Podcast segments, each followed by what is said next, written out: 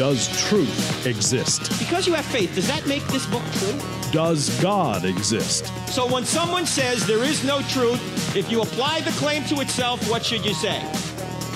Is that true? They don't think Christianity's true. They're talked out of it. You know why they're talked out of it? Because they've never been talked into it. Cross-examining skeptical and atheistic views. Welcome to Cross-Examined with Dr. Frank Turek. Are you dreading the awkward Christmas dinner this week? You know, with the family members you haven't seen most of the year, and you might not agree with them on religious issues, political issues, moral issues. You're worried there could be some trouble, but you still love these people and you want them to know Christ. What do you do? How do you turn those awkward family events into an event that can move somebody closer to Jesus? That's what we're going to talk about today. And this just doesn't have to be a Christmas dinner. It could be at any time during the year. How do you move people closer to Jesus without making it so awkward? About a year ago, I put something on our blog at crossexamined.org, the top 10 ways to move people to Jesus over those holiday dinners. In fact, I don't even know if that's the actual title. I'll find the title here during the break, but I'll link to it so you can see what I'm talking about. I'd like to go through these top 10 ways you can move people closer to Jesus at these awkward family dinners, whether it's a holiday or not. Just generally, here are some good tactics to use. And let me say my friend Greg Koukl has some good insights on this. As you know, he's released the new version, the 10th year anniversary version of Tactics. He's got some new tactics in there. We had him on the program a few weeks ago. You should listen to that program. And he calls himself a gardener. Now, what does that mean? It means he's planting seeds. He's watering seeds. God, of course, brings the increase. But he does not feel like he has to get to the foot of the cross in every conversation with somebody. And you shouldn't feel that way either. If you think that way, if you think, I got to get somebody all the way to the gospel, I got to have them kneel and do the sinner's prayer and all that, you will never say anything because there's just too much pressure. You just got to move the conversation forward. You need to plant seeds. As Paul said, some plant, some water, God brings the increase. So Greg is saying, look, I'm a gardener. I'm just trying to get them to think a little bit more about these issues. Maybe it'll move them closer to Jesus. They may not accept Christ at Christmas dinner, but maybe you say something or do something that gets them to think about it, and then somebody else a week later says something, and somebody else a week later says something else, and something else happens, and before you know it, maybe at some point in the future, they become a Christian. It's not your job. In fact, you can't do this. You can't bring people to Christ. All you can do is bring Christ to everyone. You can't bring everybody to Christ. All you can do is bring Christ to everyone, and sometimes that happens. In fact, most of the time, it happens in small, incremental steps. So don't feel like you have to have all this pressure to bring somebody to Christ because you can't do that anyway. The Holy Spirit has to be involved, and it's a process. It's not normally a one-time event. You say, well, I know people who have, you know, evangelized folks and they became a Christian right away. Okay, sometimes that does happen. But I guarantee you when that happens, there was a whole bunch of seed planting that happened before then for that person to be ripe for the harvest when that other individual gave them the gospel. In fact, my friend J. Warner Wallace puts it this way. You know, you think you bring somebody to Christ. He uses the baseball analogy. He says, look, you don't have to hit a grand slam. You don't have to hit a home run. Just get on base. Just start moving people around the base paths. You say you say something to someone and they become a Christian. You think, wow, I brought that person to Christ. No, he was on third base leaning in already. Who got him to third? Somebody else did maybe. Somebody else got them on base and then to second and then to third, and they were leaning in, and you just happened to be right there for the harvest. And what you said got them home. So again, you don't have to bring everybody to Christ in one conversation. It's very unlikely that happens. And when it does, it wasn't that one conversation that did it anyway. There were a whole number of events that occurred before then. So here are some ideas that you can use to bring people closer to Christ. Now, one of the easiest things you can do at a holiday dinner is volunteer to do the prayer. Do the prayer. Start praying now for opportunities and for hearts to be open, and then volunteer to pray before the meal. Now, no one, and I mean no one, will interrupt or critique a prayer. It's just, you just don't do that. So here's how I recommend you do the prayer. Keep the prayer short and thank God, which is what you ought to do. We're not manipulating people here. This is what you ought to do in a prayer. You ought to thank God for the family members who are there and their guests, and thank God by name. Thank you for Aunt B. Thank you for Uncle Art. Thank you for Cousin Susie, whatever. Thank that they're there at the dinner table with you. Thank God for them by name. Of course, you want to thank God for the food and his provision. And then you can thank God that the first Christmas is about the person of Jesus.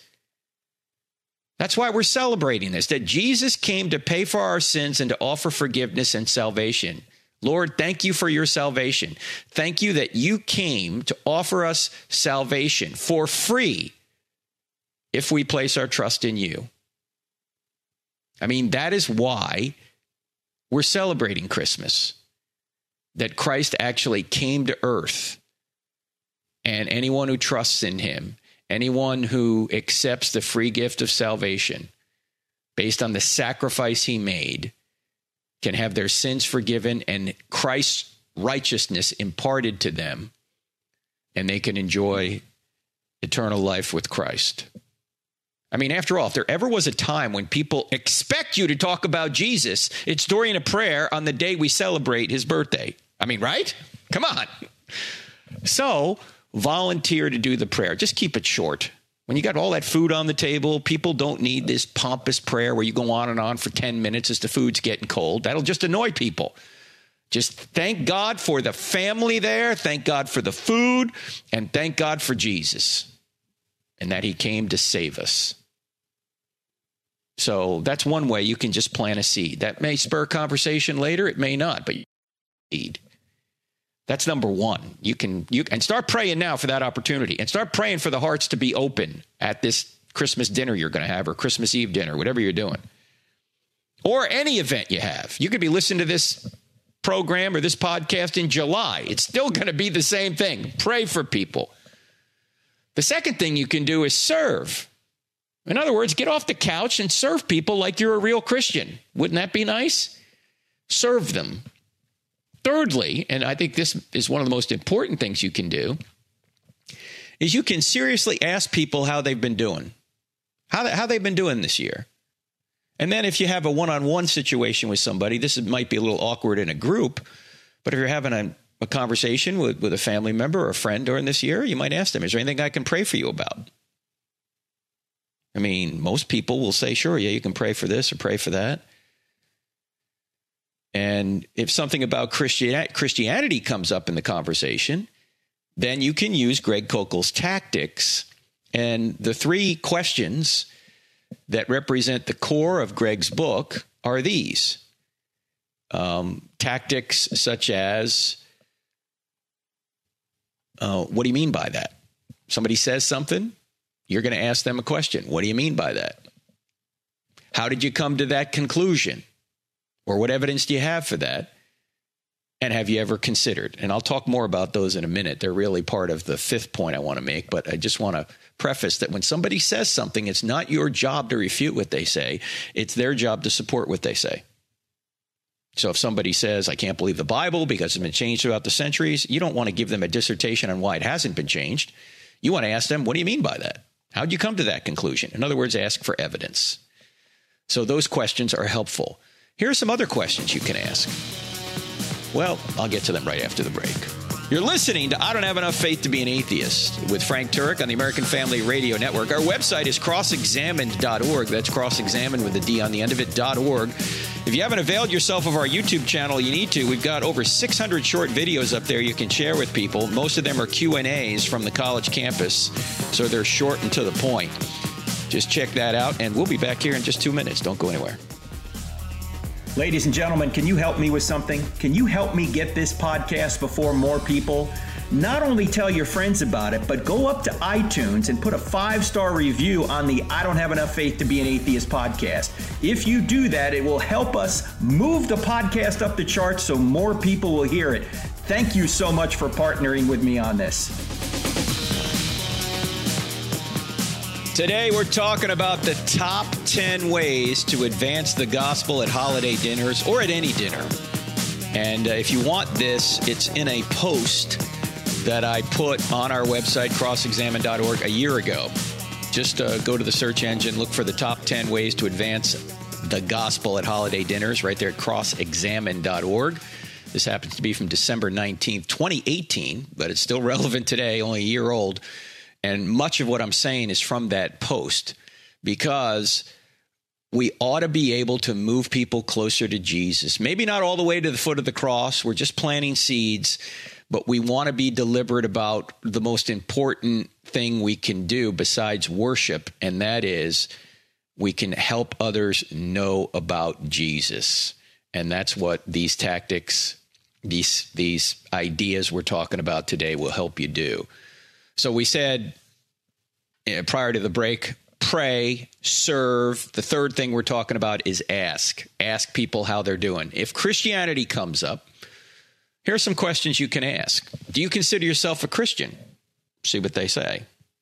You can also ask, if they're not a Christian, why are you not a Christian? Because you're really trying to figure out, well, why is somebody not a Christian right now? Maybe you ought to just ask them, why are you not a Christian? And then just see where the conversation goes. It's really hard to know what kind of solution you can provide for a person unless you know what the problem is or what obstacle that stands between them and Christianity. You can't overcome an obstacle that you don't know they have. So you might as well ask them, why are you not a Christian? And then the question that I've spoken about many times on this program is this: if Christianity were true, would you become a Christian? Or you could say it differently, because sometimes Christian, for people, they have the wrong idea of what Christian is. They think, well, Christian might mean I'm just a good person, or of course I live in America, I'm a Christian, or they may have negative, obviously, connotations about Christianity. And so instead of asking them, if Christianity were true, would you become a Christian? Maybe you want to say something like, if Jesus rose from the dead to prove he was God, would you follow him? If Jesus rose from the dead to prove he was God, would you follow him? See what they say. That takes the whole misunderstanding about what the word Christian means right out of the equation. Now, as I've said before, a lot of times when you ask that question, you'll get people hesitating, or they'll say, no, I wouldn't become a Christian. Because the problem is not in their head, it's in their heart. They're not on a truth quest, they're on a happiness quest. They don't want it to be true. They don't want there to be a God, because they want to be God of their own lives. They don't want somebody telling them what they can and can't do, and that's unfortunately what it appears God does sometimes. So, I want to be God. I don't want God to exist. They think that if God exists, he's going to get in the way of their pursuit of happiness.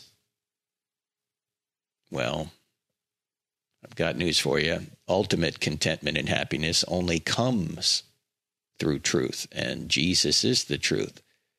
Of course, Jesus famously said that you shall know the truth, and the truth will set you free, which implies if you don't know the truth, you're in bondage. If you need the truth to set you free, if you don't know the truth, you're in bondage. Yeah, you're in bondage to your sin. You're in bondage to your own selfish desires. And until you accept Christ, that will continue. So ask the question, if Christianity were true, would you become a Christian? Or if Jesus rose from the dead to prove he was God, would you follow him? And see what people say. And unfortunately, many times the issue is not intellectual, because intellectual issues are actually relatively easy to overcome. It's the emotional issues that are harder to overcome, or the will that's harder to overcome. If somebody doesn't want Christianity to be true, it doesn't matter how much evidence you give them, they're not going to believe. In fact, it might annoy them that you're giving them evidence. They want to suppress that truth to go their own way, as Paul says in Romans 1. So pray, serve, ask. Also, listen. Listen. You know, if they ask you how you've been doing, maybe you can fold in a story about how God is working. Or if they don't ask you, just keep listening and keep asking them. Keep asking them what they're up to. If they only want to talk about themselves, let them. That's fine. Learn more about them. By the way, this is not just true in interpersonal relationships, it's also true in business. I remember once when I was back in business doing corporate training, I was interviewing the CEO of a company in order to do training for him. And I asked him a half hour's worth of questions just to try and learn about him and what his situation was.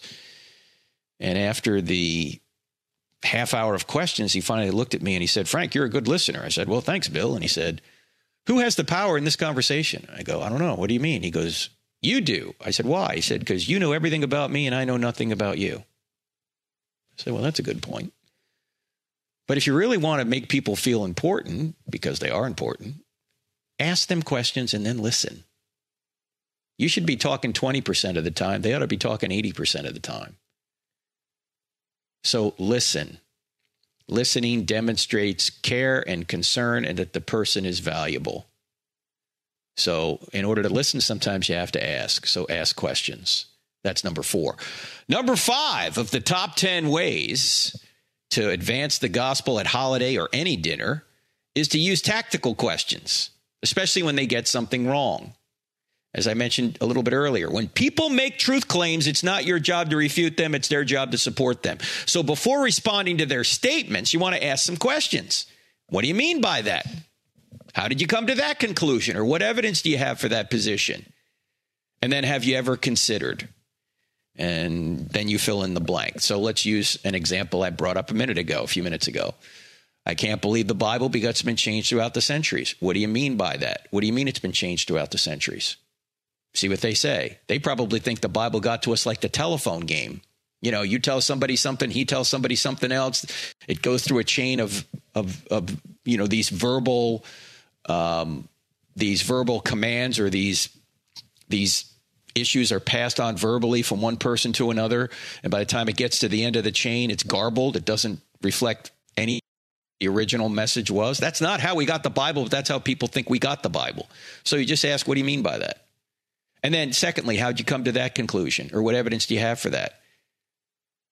If you want to customize that question for that particular objection, you can. You can say, what do you mean by that? Or how did you come to that conclusion? Have you investigated the manuscript evidence for yourself?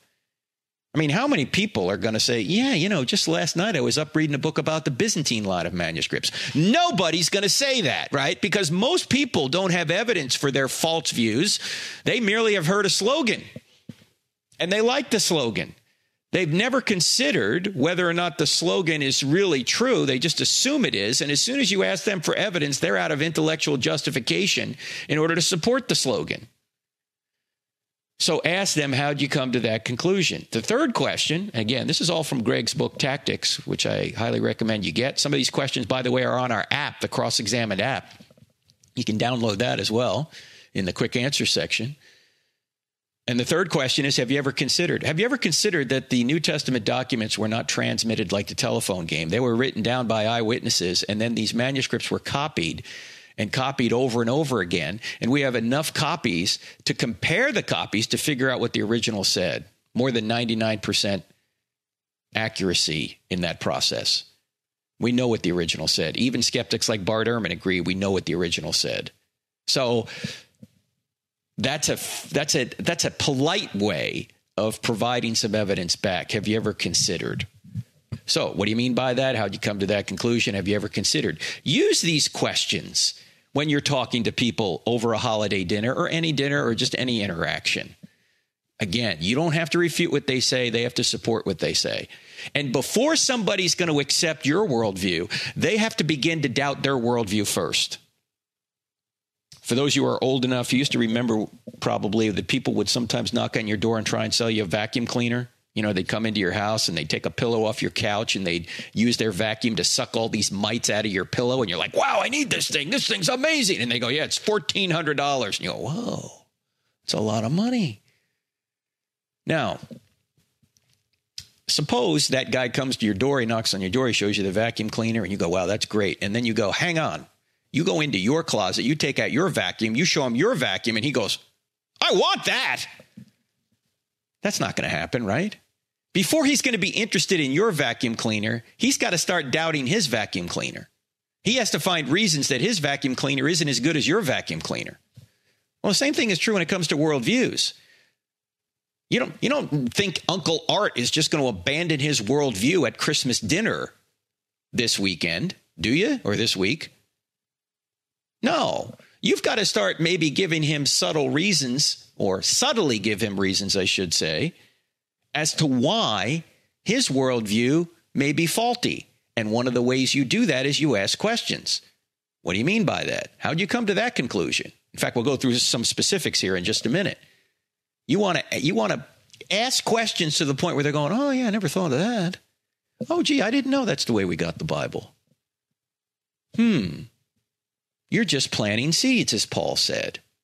So ask those questions and provide some evidence back. Before somebody's going to accept your worldview, they have to begin to doubt their worldview first. They have to actually have a need to adopt your worldview. If there's no need, if they're perfectly comfortable with their worldview, why are they going to start looking at your worldview? Why are they going to consider Christianity? They don't think they have any need for Christianity. You can ask certain questions that get them to realize that they have a need. The sixth thing you can do is you can seed the conversation. And what do I mean by that? Sometimes issues are going to come up, and you can turn those issues in a tactful way to an issue related to Christianity. And in fact, sometimes issues are going to come up that are objections to Christianity. And there's a number of responses that you can provide, like if they bring up hypocrites, or that Christianity is exclusive, or that atheism is true, or that science has disproven God, or that miracles don't occur, so we shouldn't believe in Christianity, or the Bible is a conspiracy, or there are errors in the Bible, or there's too much evil in the world.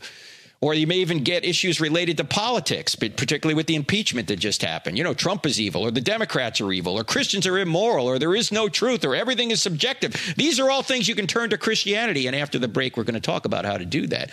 But before we do, are you looking right now for a meaningful gift for somebody you know who's a Christian? You haven't gotten them yet. Well, I've got good news for you. If you go to our website and click on Online Christian Courses, you can actually buy a gift certificate for one of our Christian courses, particularly the new ones that are beginning in January. Wouldn't that be great to give them something that's going to actually bring them closer to Christ? We have Doubting Toward Faith with Dr. Bobby Conway. If you have someone that has a lot of doubts, that'd be a great course. Also, the Textual Criticism course by Daniel Wallace, one of the top scholars in the world, is teaching for us. Go to onlinechristiancourses.com or go to Christian. If you find value in the content of this podcast, don't forget to follow us on Instagram, Facebook, and Twitter. Join our online community to have great conversations, grow in your knowledge of God, and become a better defender of the Christian faith. Also, don't forget to subscribe to our YouTube channel, where we have hundreds of videos and over 100,000 subscribers that are part of our online family. Find us by searching for Frank Turek or Cross-Examined in the search bar. You can find many more resources like articles, online courses, free downloadable materials, event calendars, and more at crossexamined.org. You know, I get so excited about things, sometimes I fail to look at the clock, and that's what happened in the last segment there. I was telling you to get a gift certificate to one of our online Christian courses. Actually, you can just get a gift certificate and apply it to any of the courses, whether it's Dan Wallace's course, or Bobby Conway's course, or my course, or Gary Habermas's course, or J. Warner Wallace's course. Any of those courses you can get by going to crossexamined.org, click on online courses, and you can give somebody a gift certificate that they can use in any of those courses. I was just pointing out that the new courses that begin in January are these live premium courses where you will be live on Zoom video with the professors themselves to ask them questions on several occasions during the course. So with Bobby Conway and his course, Doubting Toward Faith, or Dan Wallace, one of the top manuscript experts in the world who teaches at Dallas Seminary, he'll be teaching these courses for us. And you'll be live on Zoom video with Dan, but you got to sign up for the premium version. Just give your loved one the gift certificate that you can get by going to crossexamined.org, click on online Christian courses or click on online courses, and you'll see them there. Of course, you can just give them the gift certificate and they can choose the course they want to take. So it's a great opportunity to give them a gift that actually means something at Christmas. All right, let's go back to what we were talking about. You're listening to I Don't Have Enough Faith to Be an Atheist with Frank Turek on the American Family Radio Network. We're talking about the top 10 ways to advance the gospel at holiday dinners or any dinner or any interaction. And we were talking about the sixth way, and that is to seed the conversation. And sometimes people will bring things up that are related to Christianity, and you can then turn the conversation to a question or a comment that gets them to think about either the problem with their worldview or the truth of Christianity. So say somebody brings up the fact, there are too many hypocrites in the church. What should you say? Well, you could ask them, what do you mean by a hypocrite? Somebody who doesn't live as he believes. Okay, that's true. You could say, yeah, I agree with that. We don't. But if we could live up to our standards, then we wouldn't even need Jesus. We're all hypocrites. The church is a hospital for hypocrites. It's a hospital for sinners. It's not a country club for saints. Yeah, I realize we're saints theologically if we're Christians because we have Christ's righteousness, but that's not the sense I'm using it here. What I'm saying is we're still sinners even after we've accepted Christ, and we're never going to live up to Christ's standards here on earth, not perfectly anyway. We hope we're making improvements in our sanctification through the help of the Holy Spirit, but we're going to agree with the objection when they say there are hypocrites in the church. In fact, when people tell me that I can't go to church because there's too many hypocrites, I always say, come on down, pal. We got room for one more. Of course, we're hypocrites. That's why we need a savior. If we were perfect, we wouldn't need a savior. You know, you can get to heaven by being good. You can. You just have to be good for your whole life and never do anything wrong. Well, I don't know about you, but I've already failed. Well, I do know about you. You failed too. That's why we need a savior. Christ wouldn't need to punish us if we were perfect, but we're not perfect. None of us are. So when they say there's too many hypocrites in the church, agree with them and say, why don't you join us? Okay. How about if this objection of exclusivity comes up? Well, I can't believe in Christianity because, it claims to be the only way. And well, first of all, one question you can ask back is, do you realize that most, if not, well, there may be a couple of religions which think everybody goes to heaven, but most of them don't. Do you realize that most religions are exclusive? Do you realize that you don't really have a choice in some of these religions? For example, in Hinduism, you don't really have a choice. You're just caught in this endless cycle of karma. And you're going either to higher levels or lower levels of life in your next life because of what you did in this life. And you really don't have much of a choice. By the way, there's a couple of problems, as you know, with the Eastern viewpoint. One is it assumes a moral standard. And in that viewpoint, they don't have a theistic God whose nature is the moral standard.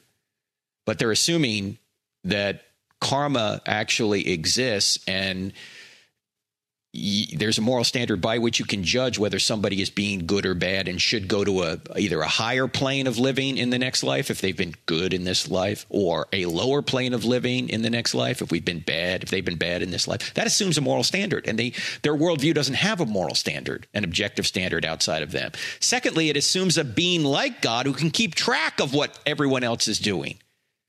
They don't have that theistic God.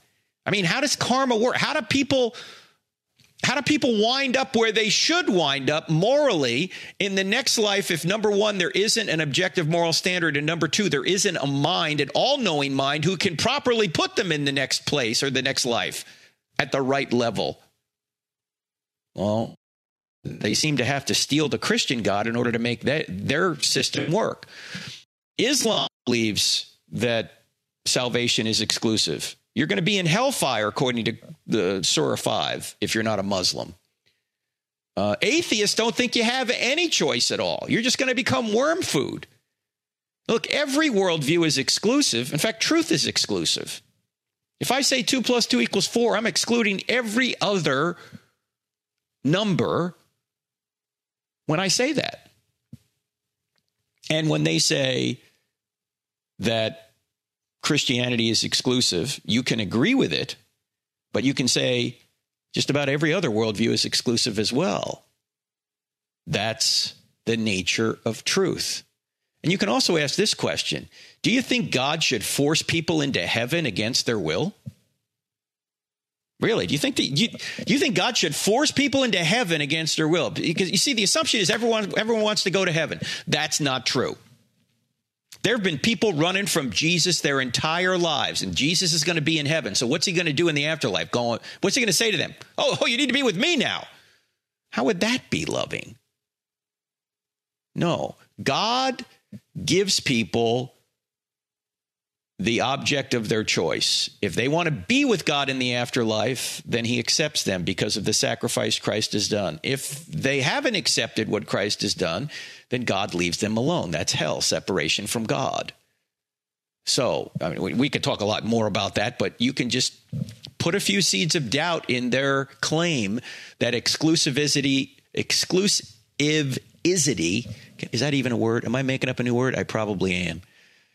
Anyway, put a seed in their doubt that truth being exclusive is a problem, because it's not. In fact, they're excluding Christianity when they say Christianity is wrong because it's exclusive. They think they know how the afterlife works just as much as Christians do. They're saying they know how it works, and their view is exclusively true, and the Christian view is false. They're being just as exclusive as Christians are. It's just the nature of truth. How about if they say atheism's true? Well, you can say, I don't have enough faith to be an atheist if you want to be cute. But you can also ask them questions. Why do you think that is? If there is no God, why is there anything rather than nothing at all? Why does something exist rather than nothing at all? Of course, we've talked about the arguments for Christianity and theism in here ad nauseum. You can go down that route if you want. Or if you just want to say one thing, well, I just don't have enough faith to be an atheist, and see if they respond. If they don't respond, they're not interested anyway. It doesn't matter. How about if they say science has disproven God? You might want to ask them, how is it disproven God? What do you mean by that? If science is just about cause and effect in the natural world, how can science say a word about something outside the natural world? By definition, it can't, if that's your definition of science. And by the way, science doesn't say anything scientists do, as I point out in the book, Stealing from God. You might just say that and see if they respond, because science doesn't say a word. Scientists say things. So that objection you can deal with in that regard. How about if somebody brings up miracles? Well, we don't see miracles today, so miracles can't occur. First of all, you might say, even atheists admit the universe began to exist out of nothing. Now, that's the greatest miracle of all. The greatest miracle in the Bible is Genesis 1:1. If that verse is true, every other verse is at least possible. And even atheists are admitting the data for Genesis 1:1. They don't think it's God, but what else could it be? If space, time, and matter had a beginning, whatever created space, time, and matter can't be made of space, time, and matter. In other words, the cause has to be spaceless, timeless, immaterial, powerful to create the universe out of nothing, personal in order to choose to create, because only persons can make choices, and someone had to make a choice to create something out of nothing. Also intelligent in order to be a person, to make a choice, or to be personal, to make a choice. Now, when you think about a spaceless, timeless, immaterial, powerful, personal, intelligent cause, who do you think of? That's what we mean by God. And miracles, by the way, have to be rare if they're going to get our attention. I mean, if miracles occurred all the time, then, or they occurred frequently, we wouldn't think they were anything unusual. We would say, well, this is just the way things are. This is the way things happen. These are kind of natural laws. So they have to be rare if they're going to get our attention. I mean, if resurrections occurred all the time, what would the resurrection of Christ mean to us? Nothing. You know, you go to somebody and you go, Jesus rose from the dead for your sins. And the guy goes, so what? Uncle Leroy just rose from the dead 2 weeks ago. Now I got to give the inheritance back. No, it can't be a regular event. It's got to be a rare event. So you shouldn't expect to see many miracles, if any of them. Now, by the way, Christianity does not need one miracle to occur since Jesus and the apostles for Christianity to be true. There may have been no miracles since the first century, and Christianity would still be true. Now, I think there have been miracles since then, and we've had several podcasts in the past couple of years on that topic. Just go back and look for miracles. We've had a couple of shows with the great Craig Keener, who wrote that classic 2-volume set on modern-day miracles. We've had Lee Strobel on the show, The Case for Miracles. So, but even if they're wrong about miracles today, Christianity is still true, because the greatest miracle has already occurred, the creation of the universe out of nothing. So a resurrection is easy to believe if Genesis 1:1 is true, and even atheists are admitting the data for Genesis 1:1. What if they say about, the New Testament writers just made it up? Really? What motive did the Jewish writers of the New Testament have to make up a new religion? They already thought they were God's chosen people, and they were persecuted for saying the resurrection occurred. They had no motive to make it up, every motive to say it wasn't true. Conspiracy doesn't work. There are errors in the Bible. You know what you should say when they say that? Where are they? And if they think they found one, you might want to say, so? Even if you're right, does that mean Jesus didn't rise from the dead? Look, Christianity did not originate with a book. It originated with an event, the resurrection. Why would Jews write the New Testament documents if Jesus didn't rise from the dead? They thought somebody claiming to be a God was blasphemy to begin with. They already thought they're God's chosen people. They're not inventing this, even if they had errors in some of the details, which I don't think they did. But even if that's true, that doesn't mean the main story's false. The story's still true, even if there are errors in the New Testament. There aren't, but even if there are, your point doesn't really lead anywhere. And there are more objections we'll get to right after the break. You're listening to I Don't Have Enough Faith to Be an Atheist with Frank Turek, and I'll end before the music ends. So don't go anywhere. We're back in just 2 minutes. Ladies and gentlemen, I Don't Have Enough Faith to Be an Atheist is a listener-supported radio program and podcast. If you like what we do, would you please consider going to crossexamined.org and giving us a tax-deductible donation? 100% of your donations will go to ministry, 0% to buildings. Thanks so much. What are the top 10 ways that you can advance the gospel at holiday dinners or any dinner or any interaction? So far, we've covered pray, serve, ask, listen, use tactical questions when people get something wrong, seed the conversation. If objections come up with Christianity, then say certain things that get people to be intrigued. We've covered what about hypocrites, what about being exclusive, what about people claiming atheism's true or science has disproven God or miracles don't occur or the New Testament writers had engaged in a conspiracy or there are errors in the Bible. Those are all things that may come up. Or what about this objection? You may get this. Well, there's too much evil in the world. What should your question be? What do you mean by evil? If they say, well, rape is evil, murder is evil, go, no, I don't want examples of evil. Give me a definition. They're not going to be able to answer the question without appealing to good. See, evil is a lack in a good thing. Evil doesn't exist on its own. It only exists as a lack in a good thing or a parasite in a good thing. Evil is like cancer. If you take all the cancer out of the body, you got a better body. If you take all the body out of the cancer, what do you have? Nothing. In other words, evil doesn't exist on its own. It only exists in a good thing. But if there is a good thing, then that means God exists, because God is what we mean by the standard of good. Whatever we mean by the standard of good, that's what we mean by God's nature. God's nature is the standard of goodness. And so if you're going to say there's a lack in that standard, you're assuming the standard exists. This is why some atheists try and bite the bullet and say, well, there is no good or evil, because they know there's no way of justifying objective good or evil without God. Now, if your worldview tells you that, say, the Holocaust isn't evil, you have the wrong worldview. Don't abandon God. Don't abandon your deepest intuition that there is good and evil. Abandon atheism, because it doesn't fit with the facts. It doesn't fit with your deepest intuitions. So when somebody says there's too much evil in the world, what do you mean by evil? It can only exist if good exists, which means if evil exists, then God exists, because God is the objective standard of good by which we would even know whether evil exists. The shadows prove the sunshine. In order to have shadows, you have to have sunshine. In other words, in order to have evil, you have to have good. Oh, you can have good without evil. You can have sunshine without shadows, but you can't have evil without good. You can't have shadows without sunshine. So point that out. Oh, by the way, you may also want to point this out, that every worldview has a problem with evil and should, and has to answer the problem of evil. And the only worldview that can answer the problem of evil is Christianity. In fact, Christianity is the answer to the problem of evil. That's what the whole story is about. In fact, next week, we're going to talk about this in depth, that a crime was committed. We're going to go over the Bible from 10,000 feet in the next episode. And we're going to use an acronym, crime. A crime was committed in the beginning, and the entire story of Christianity is the answer, the solution to that crime. Evil is actually dealt with. That's why Christ came. He's the answer to the problem of evil.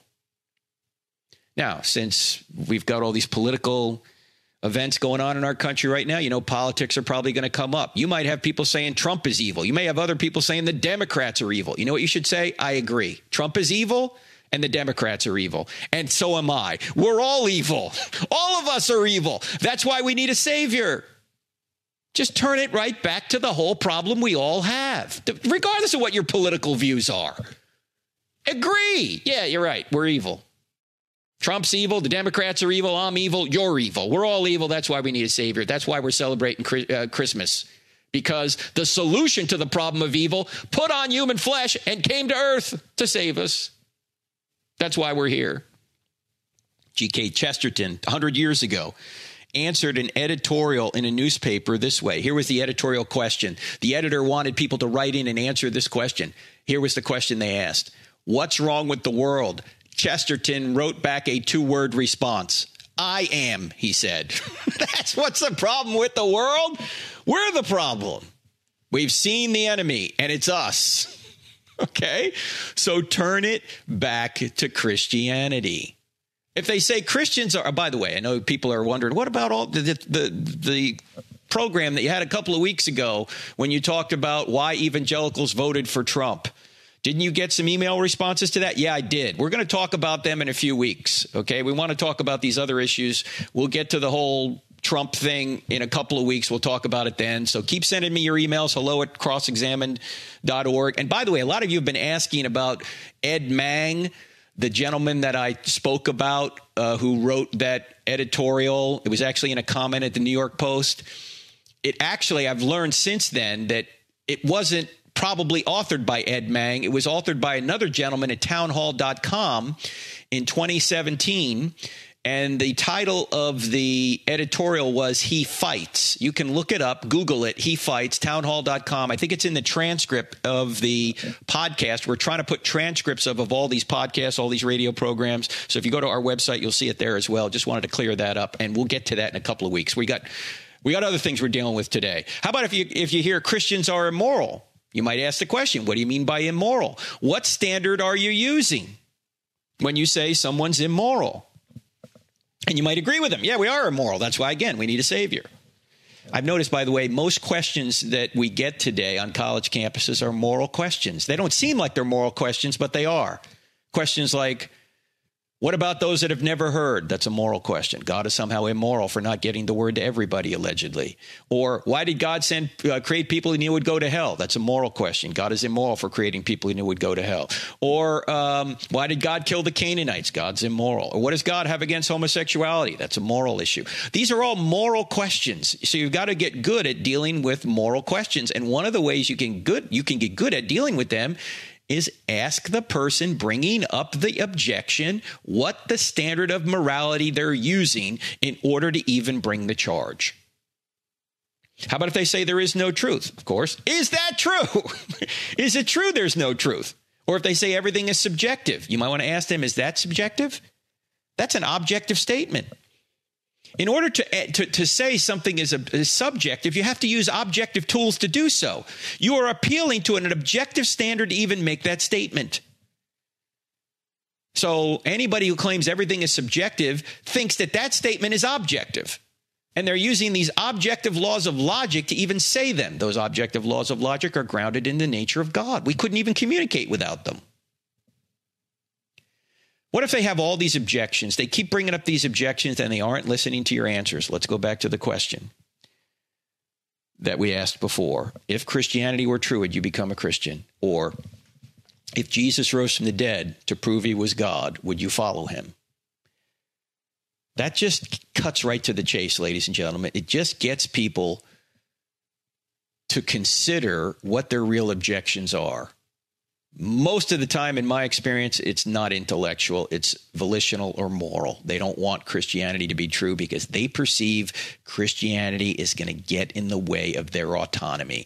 Christianity is going to get in the way of their goals. Christianity is going to get in the way of their happiness. They're not on a truth quest or on a happiness quest. You might as well be the one to reveal it to them by simply just asking the question. All right, those were a lot of objections we went through. We've only got a few minutes to cover the last four things you can do to advance the conversation toward the gospel. Agree, number 7 is agree and affirm whatever they get right. That'll make points of disagreement more acceptable. Be fair and agree with things that they get right. Number 8, use the quick answer section of the Cross-Examined app. If you haven't downloaded the Cross-Examined app, why not? You're probably not even saved. Come on, download the app. 2 words in the App Store, Cross-Examined. It's got this podcast, this radio program on it. It has our TV show on it, streaming live. It's got a quick answer section that can help you interact with people right on the fly, right off your phone. So you can get these questions that we're using right now in this podcast. You can not only listen to this podcast again right on the app, you can also get some of these questions I'm using because they're in the quick answer section of the app. You can also find more robust answers to many of these objections in the book, my latest book called Stealing from God, Why Atheists Need God to Make Their Case. There's a DVD set you can get on our website by the same name, crossexamined.org. Just go there, click on store. So that's number 8. Number 9, show them what makes your walk with Jesus easier. How about the YouVersion of the Bible? The Bible Project videos. Have you guys seen the Bible Project videos? Go to Bible Project. Those guys are doing great work. The Cross-Examined app. Look, people love short, clarifying videos. They love apps. They love gadgets. Show them what you're using right there on your phone. So the YouVersion of the Bible, the Bible Project videos on YouTube or on their website, the Cross-Examined app, the Cross-Examined website, our YouTube channel, which has over 600 short videos. Most of them are Q&A videos from the college campus. They're there for your edification, for your use. Share them with other people. They're short. You can put them in an email. You can put them in a text. You can get the conversation going. In fact, if you don't know the answer to some of the objections brought up at the holiday dinner, you might want to go to the YouTube channel and see if one of those questions we've answered on campus. There's 600 of them up there. Chances are we probably heard a question similar or exactly like the one that one of your relatives is bringing up over the holiday dinner. And finally, number 10, the 10th way to advance the gospel during holiday dinners is write them afterwards. You know, follow up on a conversation later via email. It can be very effective. Why? Because you can present your ideas more clearly and completely while the other person can actually consider what you're saying without feeling the pressure of having to respond immediately. You can also include links to articles or websites that will help people go deeper. So these are things you can do, ladies and gentlemen, this week. Do them. Number 1, pray. Number 2, serve. Number 3, ask. Number 4, listen when people are speaking. Number 5, use tactical questions when they get something wrong. Number 6, seed the conversation. as particularly when some of the objections to Christianity come up. Number 7, agree and affirm whenever they get something right. Number 8, use the quick answer section of the Cross-Examined app. Number 9, show them the apps and gadgets you're using. And number 10, write them afterwards. Friends, bring people closer to Jesus this holiday season. That's what the season's all about. Don't forget about those online courses. Get a gift certificate for somebody so they can take an online course beginning in January. I'm Frank Turek. See you next week. If you benefit from this podcast, help others find it. Just go to iTunes or any other podcast service you might be using to listen and leave us a 5-star rating on the I Don't Have Enough Faith to Be an Atheist podcast with Dr. Frank Turek. It will take you less than 5 seconds. You can also help a lot by leaving us a positive review for others to see. This podcast is available on iTunes, Spotify, Google Play, Stitcher, TuneIn, and many other audio content delivery apps. Thank you and God bless.